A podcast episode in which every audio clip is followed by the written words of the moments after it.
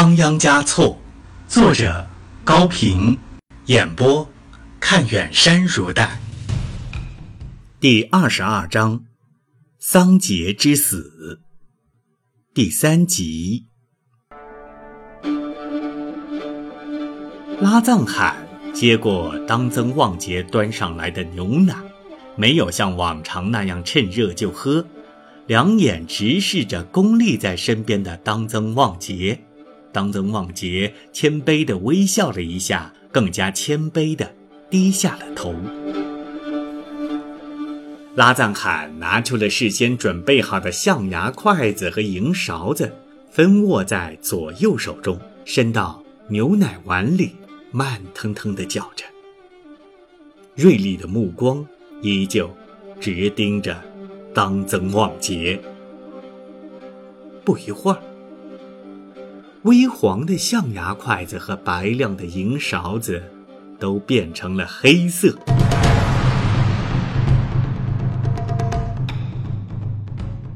拉藏罕的身子微微颤动了一下，用低沉而平静的语调说：“当增旺杰，这奶子有些凉了，你来喝吧。”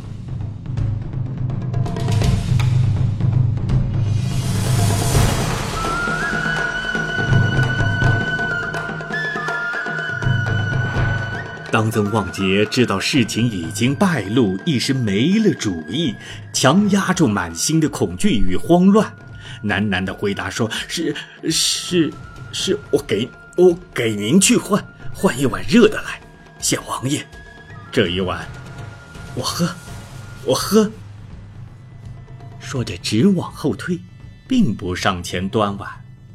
当他退到门边的时候，一个急转身，刚要逃跑。一队持刀的蒙古武士已经排列在门外，像一座雪山，挡在他的面前。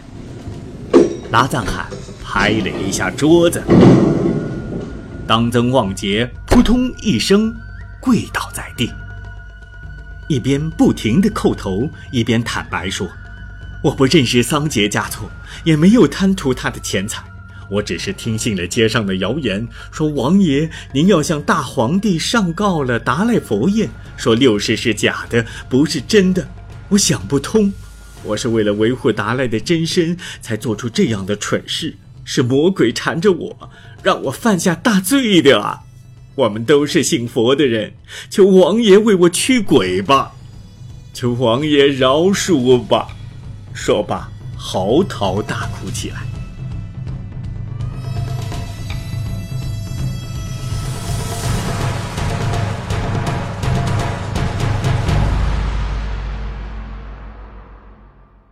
我是要驱鬼的。拉藏汗冷笑了一声：“ 这鬼就是桑杰加措，他是大鬼，你是小鬼，要除大鬼，先除小鬼。”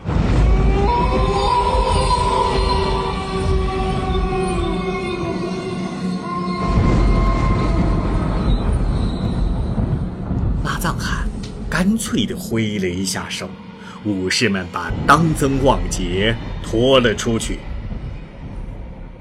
当增旺杰的腰间被坠上石头，抛进了拉萨河的波涛。他最后看到的是一张露着得意笑容的大脸，这张脸属于达木丁苏伦。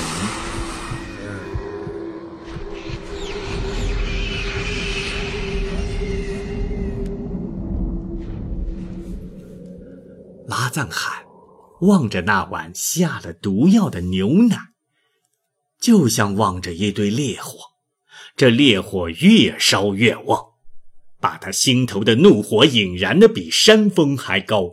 他不由得联想到他的父亲达赖罕的突然死亡，想必也是遭了桑杰嘉措的毒手。他对于桑杰的仇恨达到了顶点。决心将那个扁头第八及其追随者彻底消灭。他立即又给康熙皇帝上了一份奏折，隶属了桑杰嘉措的种种罪恶和六世达赖不守教规的行为。他密封好奏折，指令各驿站星夜派快马赶送北京，接着就调集军队，亲自训练整编，准备进攻山南。达姆丁苏伦真的被提升当了将军，担负了从侧翼插向敌后。切断桑杰退路的重任。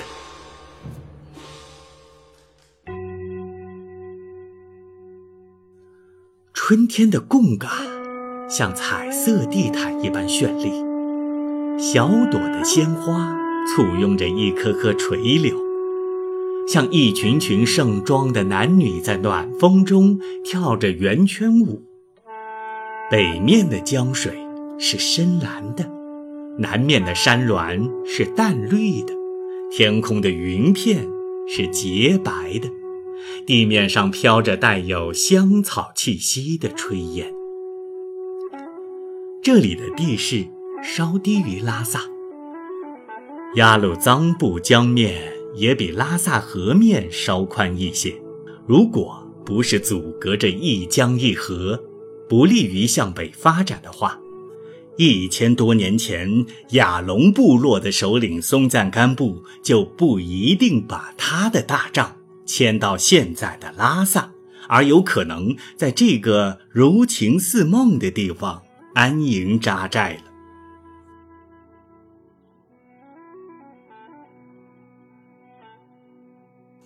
现在，桑杰嘉措把它当做了自己的战略要地，因为这里是西去后藏。北去拉萨，南去山南各地的通道，而且有着足够的粮草。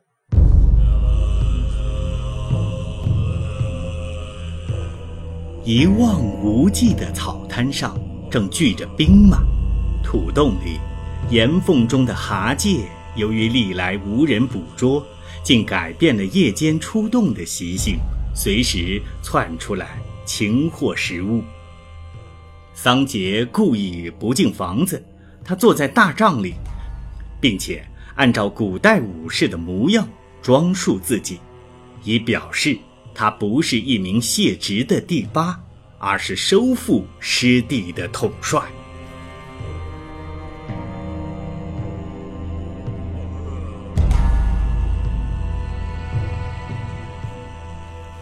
外面传报。工部地区的首领龙夏率领着一千骑兵赶到了。桑杰一听，如获至宝，赶忙迎出帐去，像接待老朋友似的接待了龙夏。